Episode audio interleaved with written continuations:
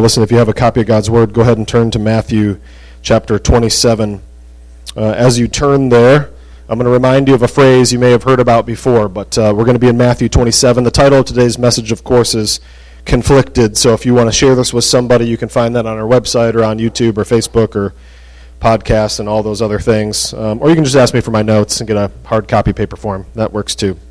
Um, but the title of today's sermon is Conflicted. We're going to find it in Matthew 27. I want to ask you if you've heard this statement. I'm sure that you have. Have you ever heard the statement, between a rock and a hard place? And everybody said, of course. Okay? If you've heard that, you know what that means, and perhaps you found yourself in that situation before too. Perhaps you have found yourself conflicted. Uh, the term conflicted simply means having or showing confused and mutually inconsistent feelings. What I'm talking about here is uh, you may think you know what is right to do, or you may think you know what is wrong to do, and then you find yourself unable to choose or having conflicting emotions about which to choose. Pilate in the text today, as well as others, are going to find themselves in a place of conflicting internal emotions. I think conflicting internal emotions are really based on our consciences. God has given all of us a conscience. He tells us in Romans, even, that everybody, whether saved or unsaved, all know who God is. In fact, the conscience is this internal feeling or voice as a guide to what is right or what is wrong. Romans 2:15 says this. They show the work of the law is written on their hearts, while their conscience also bears witness, and their conflicting thoughts accuse or even excuse them. And so perhaps that's you. There's going to be four characters that we're going to see in this text. One of them should fit you. But as we look through this text in Matthew 27, we're going to see conflicting emotions, people's consciences either excusing or accusing them. I want you to see over all of this, if you, if you tune out right now, I want you to see over all of this in the midst of everyone else choosing self. Jesus chooses you. And so before we get into the text, let's pray. God our Father in heaven, we do thank you for allowing us to meet together. We give you honor and glory and praise because we know you are worthy and it is owed you. So, God, it is our joy to bring it. Let our hearts be a fragrant offering to you. As Paul said, let us be poured out as a drink offering before you, meaning take all of us, God. We pray that as we come in contact with your holy and righteous word, that it would be exactly as you have proclaimed. It would be sharper than any two edged sword, piercing to our very hearts, piercing past our hearts to our very souls. And we also pray, Lord, that your word would not return to you void as you have promised that it would not, but rather that it would have its due effect on each and every one of us. It is our prayer that your will would be done on earth as it is in heaven. And so it's in your name we ask this. Amen. So I'm going to tell you a story and give you a recap. So if you're in chapter 27, keep your finger there and then come on a journey with me. Last week we talked about this long night, chapter 26. Jesus, after what we talked about, Jesus is betrayed and he's arrested. Judas comes there. He comes in the garden where he knows that Jesus is going to be because Judas has been with him for a long time now. And so Judas brings all of these with him, and they come to him with swords and clubs. And Jesus is like, Why? Why are you coming to me like this? Did I was I not with you all the time? You could have got me anytime you wanted to. And they know that Jesus is a man of peace. If you've listened to any of his sermons, you would know that. So they come with swords and clubs, and then Judas comes and kisses him, calling him rabbi teacher, leader. We talked a little bit about this last week how sinister it is to use a mode of affection and care to betray someone to their death. And so Judas comes with these Caiaphas's, uh, you know, um, minions, and they come and they take him. And uh, Peter, being who Peter is, quickly reaches for his sidearm, as many of us may do, and he cuts off the ear. And Jesus rebukes him and reminds him that this is exactly what must take place. This is exactly what's supposed to happen. And so then all of a sudden we come into our first conflicted issue the disciples. They love Jesus. At least they have said they love Jesus. Many of them, Peter included, said, I love you so much, I'm going to come with you, even if that means to the point of death. And now they're conflicted. They want to stay with Jesus, but at the same time, they want to save their own lives. They want to stay with Jesus, but they see the swords and they see the clubs, and then fear grips their hearts, and they do exactly as Jesus prophesied, and they leave him there. So Jesus goes before Caiaphas and the rest of the council. These scribes and these elders are supposed to be the religious elite, right? If anybody is supposed to recognize who Jesus is when he comes as the Messiah, it should have been them. And yet, they're there gathered around him. Peter follows. He follows as far as the courtyard. So if you think about it as this church is set up, he would follow not into the sanctuary, but into the foyer. And out in the foyer, that close from it, he watches as Jesus is mocked and beaten and questioned. And I don't know if you ever thought about this. This, this occurred to me as I was studying through this.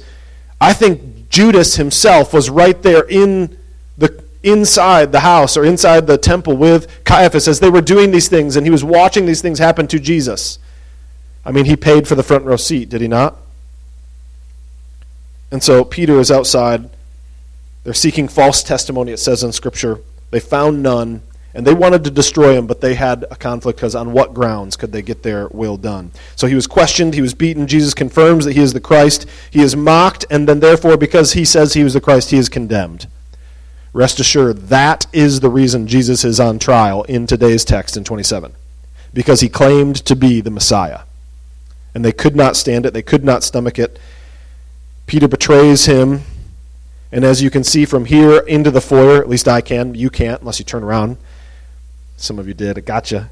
So if you look out into the foyer, you can see, and that's where Peter would be. And from that moment, Peter betrays Jesus. Jesus with one swollen eye, looks out to Peter, who is out there as the rooster crows, only confirming Jesus' claim over him that Jesus is the prophesied Messiah and has the ability to prophesy over us. And Peter breaks down and weeps. And again, Peter was conflicted over whether he should, in fact, own Christ or perhaps be beaten and flogged and murdered himself. And that brings us, of course, to chapter 27 where we have in the beginning of that, it is morning now. Of course, it's morning. We see that the rooster crowed, but then we have our first conflict, and you may be surprised that the first conflicted person here is actually Judas. Again, Judas has this front row seat to this man who has cast out demons, who has healed lepers, who has given sight to the blind, hearing to the deaf, saw people brought back from the dead, and he watches people accuse and malign and abuse this person this Jesus, this Messiah, this Christ, his teacher, his rabbi, who he had just turned over with a kiss. And I believe his heart was absolutely sickened. And so he goes back to return the money, but instead, with remorse, the return he is rejected. So he is conflicted. I shouldn't have done what I have done. I want to try to pay it back by myself. And as we all know, Scripture teaches us very clearly that we cannot pay anything back on our own. And so this early morning. Why is it early morning there? It's because these uh, people who are in charge, Caiaphas and his buddies, his cronies there, they want to make sure they get Jesus to Pontius Pilate before anyone else is up. So at the moment the rooster crows, that is their signal to get him going, get him chained up, and get him to the pavement where he can be judged by Pontius Pilate. They want to have this done before the ceremonies begin. Remember, these are good religious Jews. The Passover feast is on its way. They wanted him dealt with, but not with their hands. They wanted him dealt with, but they didn't want to miss the Passover. They wanted him dealt with, but they did not want to deal with the people. So they bring him very early in the morning. And again, it says that they brought him bound. I was watching The Passion of the Christ to prepare for this, and I, I would like to offer you to do the same as you watch the Passion of the Christ, they, they do a very good job of being very close with Scripture, at least in the trial section. I didn't watch the whole movie. But they bring Jesus bound in chains, and again, that shows their ignorance. Did Jesus not just pray the night before, Lord, if this be your will, then it will be? They didn't need to bind him. Jesus would have came all by his own accord. He knows what the will of the Father is, and he desires to be obedient to it, even, Hebrews tells us, even to death, to the point of the cross. And so they bring him bound. This shows their ignorance of who Jesus is. As they bring him bound, it also shows their ingenuity, seeking for a conviction. I mean, why would you have the guy take a shower and a bath and give him fresh clothes before you bring him in before Pontius Pilate, right? Instead, you want to have him look like a vagabond. Make sure he is disheveled and dirty. Make sure he is bound and beaten and broken before you bring him in to Pontius so that he can render the verdict that you so desire. And I think if we can take a step a little farther in allegory, I think this is also an illustration of what will happen to the Antichrist in the end of days. That Antichrist will also be brought before the ultimate judge, bound and chained. And for that Antichrist, there will be no resurrection, there will be no second chance, there will be no forgiveness. And not only for the Antichrist, but all those who follow after him. So we see Jesus bound and brought before Pilate. This is the first time we see Pilate. He is the governor. Pilate is the prefect of Judea, meaning that's his area. We can think of that when we think of all the governors we have here in America, right? We have a governor that governors governs our state. Well, these governors were put in place by Rome, by the emperor, and they were to do the same. So Pilate is the sixth one that Judea has had. I don't know if you know anything about the Middle East. It's not peaceful. It hasn't been for a very, very long time. In fact, for a very, very, very long time, the Jews have been at the center of all of world's events, and they continue to be so today. And so Pilate, who is placed over this, the sixth in line, has had six that have come before him to try to rule these unruly people. And he had sole authority to acquit or to condemn, to determine the sentence of any prisoner in his jurisdiction. By the way, I don't know how much you know about Pilate, but he was no friend of Jew or Gentile. Even his closest of friends characterize him as cold and calculating.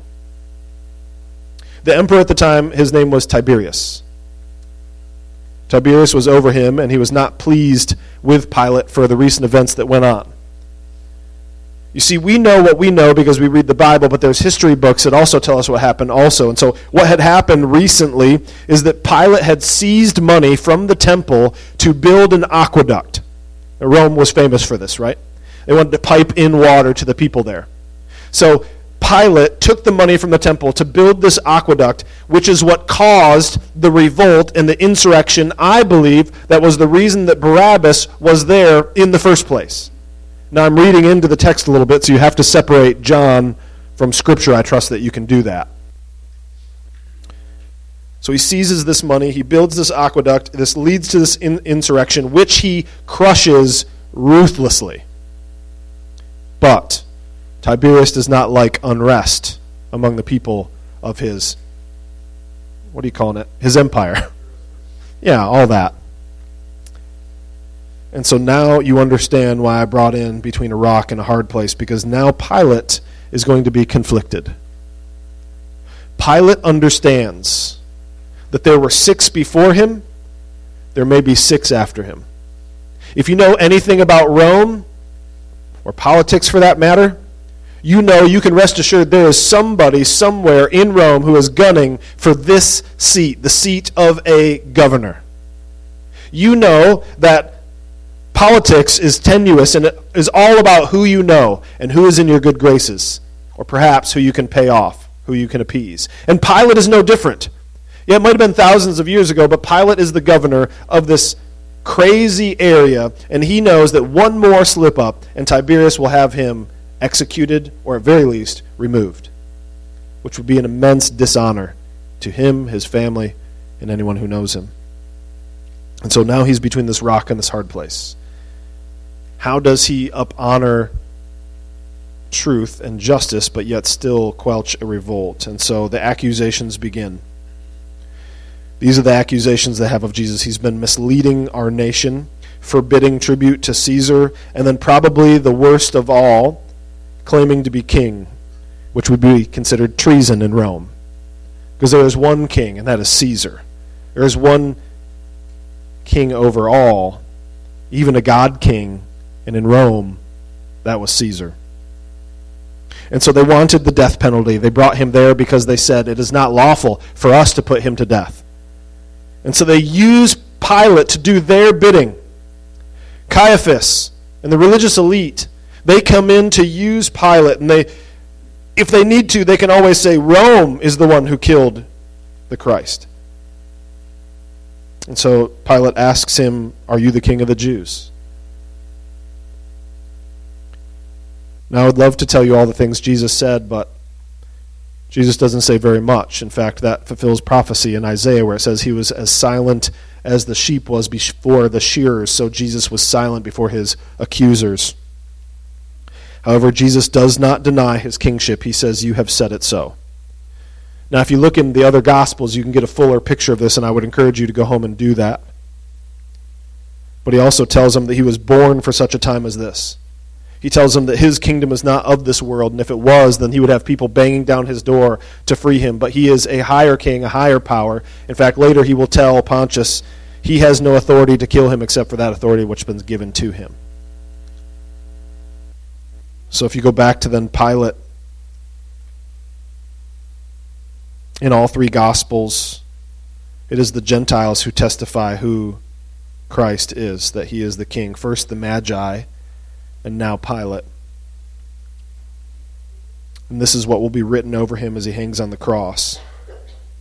And the irony is is that he who is to be judge over all is here judged.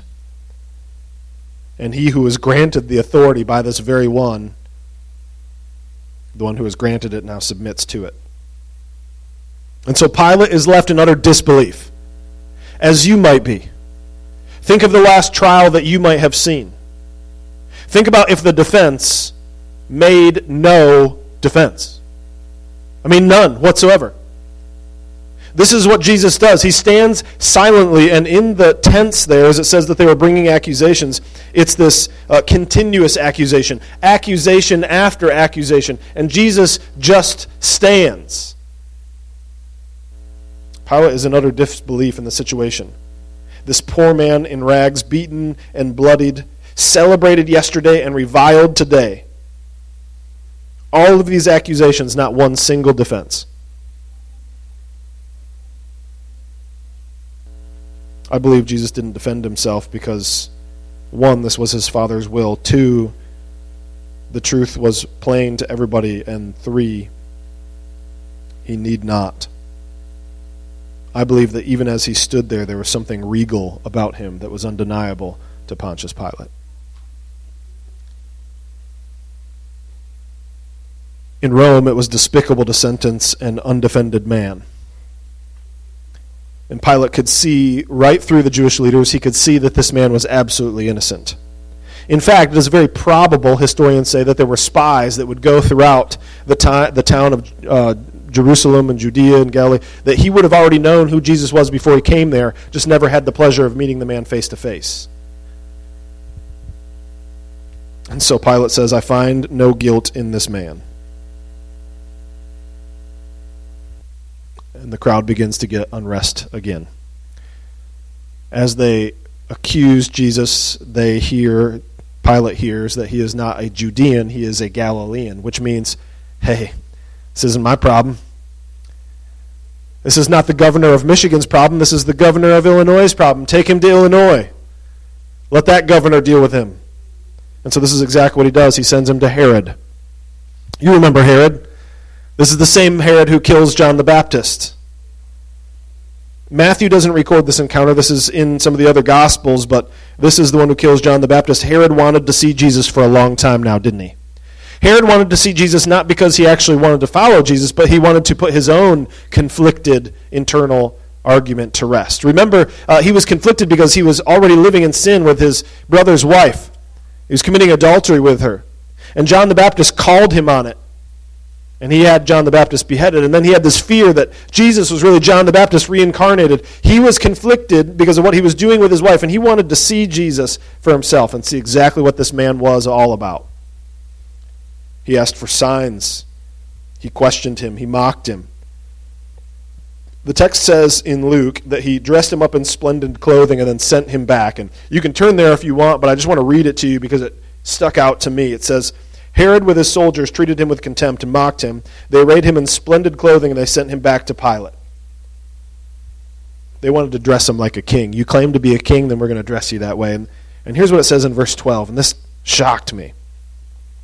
Herod and Pilate became friends with each other that very day. For before this, they had been at enmity with one another.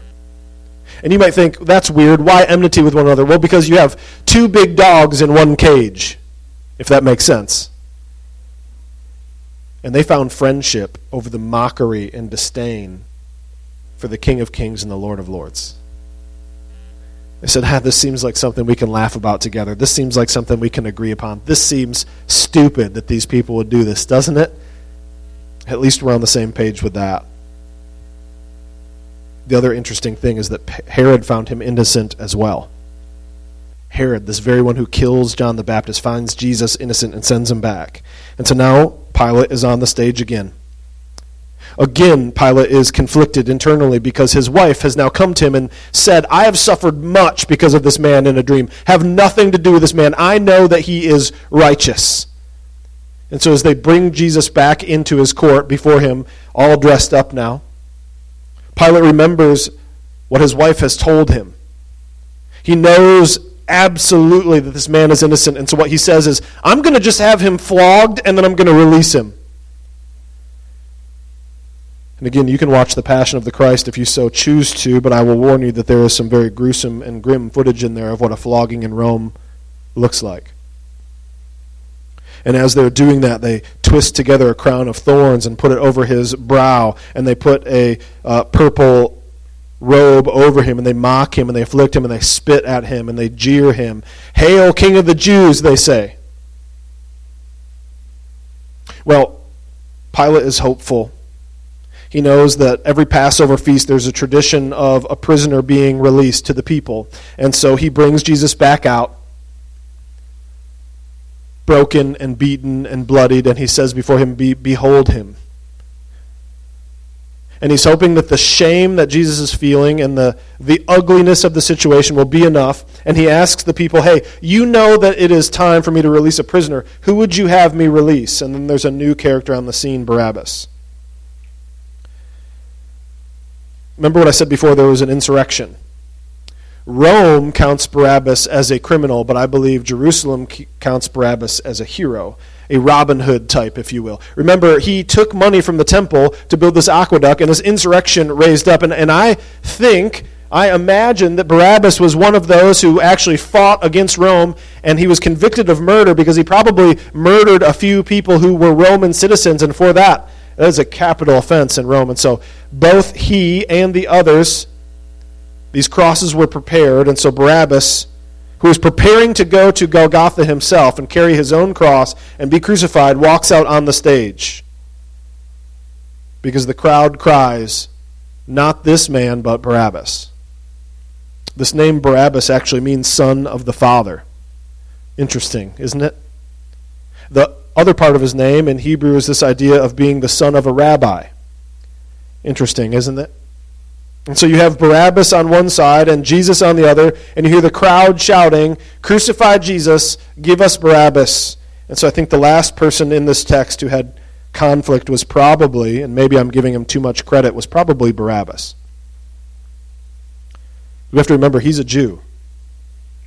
We have to remember that he probably heard about Jesus. Even if he was in prison, he probably heard about Jesus. And maybe while he was in prison, he didn't see Jesus. But I don't understand how any human being can walk past a broken, beaten, bloodied, innocent man who is about to take the punishment you know you deserve. And yet, if we're honest, the only thing he heard was not Barabbas, but was freedom.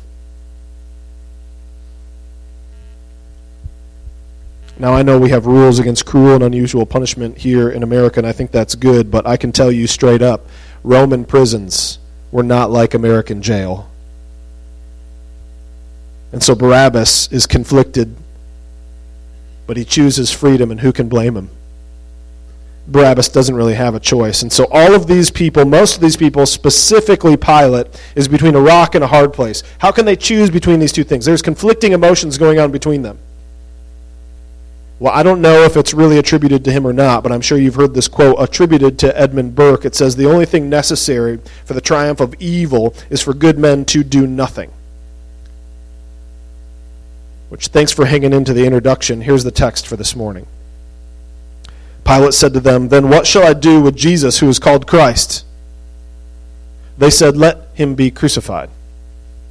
And Pilate says, Why? What evil has he done? But they shouted all the more, Let him be crucified. So Pilate saw that he was gaining nothing, but rather that a riot was beginning. So he took water and he washed his hands before the crowd and said, I am innocent of this man's blood. See to it yourselves. And all the people answered, His blood be on us and on our children. Then he released for them Barabbas, and having scourged Jesus, delivered him to be crucified. I want to talk to you about the four types of people I see in the text today. The first type of people that I see in the text today are those who are contemptuous. And it is my deepest hope and prayer that that is not you this morning. But if it is you, then I want to beg for you to no longer be this.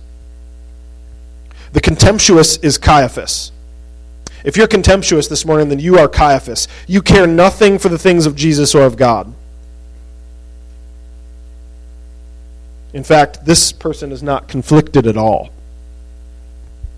There is no remorse. Their heart has been hardened. They choose sin over Christ all the time and care nothing for it. And I want to tell you, beloved, if that is you this morning, and I pray that it is none who are in this room, your disdain will lead to destruction. And I would be unloving if I didn't warn you of that.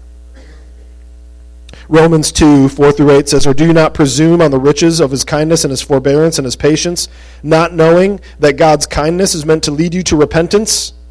But because of your hard and impenitent heart, you are storing up wrath for yourself on the day of wrath, when God's righteous judgment will be revealed. He will render to each one according to his works. To those who by patience and well doing seek for glory and honor and immortality, he will give eternal life. But for those who are self seeking and do not obey the truth, but obey unrighteousness, there will be wrath and fury. And says where we have to start with the contemptuous. If you have contempt for God, I beg you to reconsider. To understand that God's rules, His law, which is written on your heart, is not to subjugate you, but rather to free you. That His will is best for you and He loves you. And He desires, even for you today, to turn to Him. The second type of people in this text is those who are careless. This would be Herod. Maybe this is you. You have curiosity about Jesus, but really nothing more. You are conflicted, but only lightly and only slightly. And I want to plead with you to not tarry or harden your hearts any further. You see, the scriptures tell us that our conscience has been given us by God and that the Holy Spirit convicts us of sin, and that when we harden our hearts to that, it says that we sear it. I don't know how you like your steak. I like mine medium rare. I do not like my steak like a charcoal briquette. You laugh, but I'm serious. When you think about searing your conscience, think about that.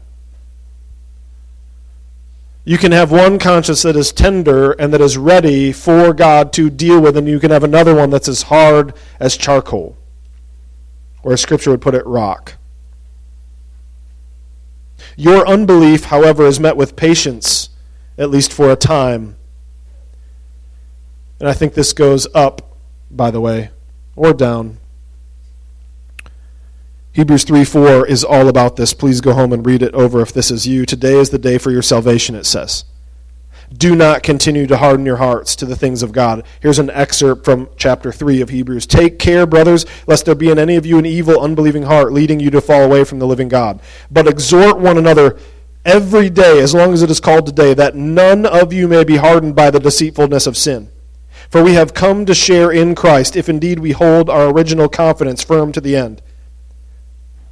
As it is said, Today, if you hear his voice, do not harden your hearts, as in the rebellion. You see, if you are careless, you continue to go down this path, you are in danger of coming to a place of no return. Ezekiel 36, 26 ought to be your cry, and I will give you a new heart, he says, and a new spirit I will put within you, and I will remove the heart from some of stone and put a, a, a flesh in your heart. The third one is Pilate, the cowardly. I think, unfortunately, brothers and sisters, this is the camp that most of us are in. We are cowardly. Pilate, he looks truth, the personification of truth, full in the face, and yet washes his hands of it publicly. If this is you, then you are conflicted in your desire for acceptance or fear of man rather than acceptance and fear of God. And I want to encourage you if this is you, you have been saved for action, not ease. In the text, we see Pilate say this When he saw that he was gaining nothing, that's when he washed his hands. When he saw that he was gaining nothing and instead a riot was forming, he washes his hands publicly. How many of us are in that same camp? We came to Christ and we wanted salvation from sin, or we wanted not to go to hell, or we wanted not to be judged, or we wanted to be free from our addictions, or we wanted to be uh, have less guilt, or we wanted for our families to be mended. We wanted all these other things. And then my question would be for you: those are fine and those are good things, but did you want the most important thing when you came to Christ? Did you want Jesus? Did you want Jesus? Because without Jesus, you don't get any of these other things. And we can want Jesus as our Savior, but not as our Lord. And so then we are left to be cowardly. In a nation that is falling apart around us, in a society that is passing laws and bills and TikToks and Facebooks and YouTubes and whatevers. 2 Timothy 1 7 through 8 says, For God gave us a spirit not of fear, but of power and love and self control. Therefore, do not be ashamed of the testimony about our Lord, nor of me, his prisoner, but share in suffering for the gospel by the power of God. Or Revelation 21 8.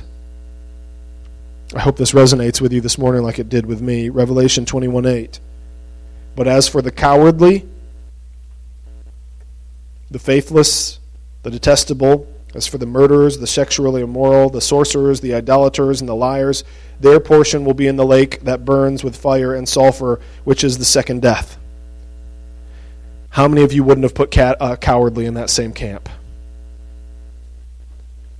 But Jesus does. Timothy, Titus, Hebrews, Peter, all of them talk about continuing to do good in good works, for the zeal of the Lord in the face of fear, for those who are with us and those who are against us. For such we were created, to such we are called, and by such we prove that we are His. And so, your prayer, if this is you, ought to be that your inner conflict be transformed to inner conviction. And beg your God that your conflicted inaction be transformed into confident action. So that brings us to the very last of these four that I see in the text today and that's the condemned. Perhaps none of these are you. Perhaps out of talking about all these things, your conscience is one that is conflicted in another manner. Perhaps you are here today or you are watching this online, and perhaps you are thinking to yourself this My conflict, Pastor, is not dealing with Jesus. My conflict is I have trouble believing Jesus will actually accept me if I come. Perhaps, perhaps your conflict is one of thinking of yourself as so utterly unworthy and debase that you dare not even gaze at the Savior, let alone reach for him. And so you hang your head in shame of knowing that it is on your cross that Jesus died. That you are the one who is guilty and that you are the one that deserves the punishment of God. You're conflicted by the weight of your shame. And so you ask the question that Pilate asked What shall we do with this Jesus called Christ? My answer to you would be run to him, cling to him, plead to him that he might wash not your hands, but wash all of you and make you innocent by his blood. Be not conflicted, rather confess, for he himself has said, For this purpose I was born. For this purpose I have come into the world, that he might die for sinners such as us, and by doing so redeem us as his people unto himself. For Romans, the promise for us is this There is therefore now no condemnation for those who are in Christ Jesus. Therefore, my friends, be not conflicted this morning in yourself if you can come, but rather come and let His grace and His mercy cover you. Let's pray. God, my Father in heaven, I do pray for all of us who have battled with conflicts in our own heart. From time to time, we are conflicted over what is right and what is wrong. You have told us Paul battled with the same thing. He knows what is right, and yet he is unable or unwilling to carry it out. There is sin that battles with him in his flesh. And God, I pray that your will would be done in each and every one of us that you would give us the strength that is necessary. You have told us that you are the vine and we are the branches. Help us to bear much fruit in you. Keep us close attached by you. Remove from us the confliction that we have in ourselves as we walk through this world. God, I pray that for those who are contemptuous, their hearts would be broken. I pray for those who are careless, their pains of your Holy Spirit might be deepened to the point of coming to you. For the cowardly, God, I pray that you would give us a passion and a zeal that is unmatched by the fears of this world. And for those who are battling with condemnation, Lord, I pray that they would come to you, come before you with bended knees and open hands, receiving the salvation that you have purchased with your blood. It's in your name we pray these things and for your glory. Amen. Let's stand.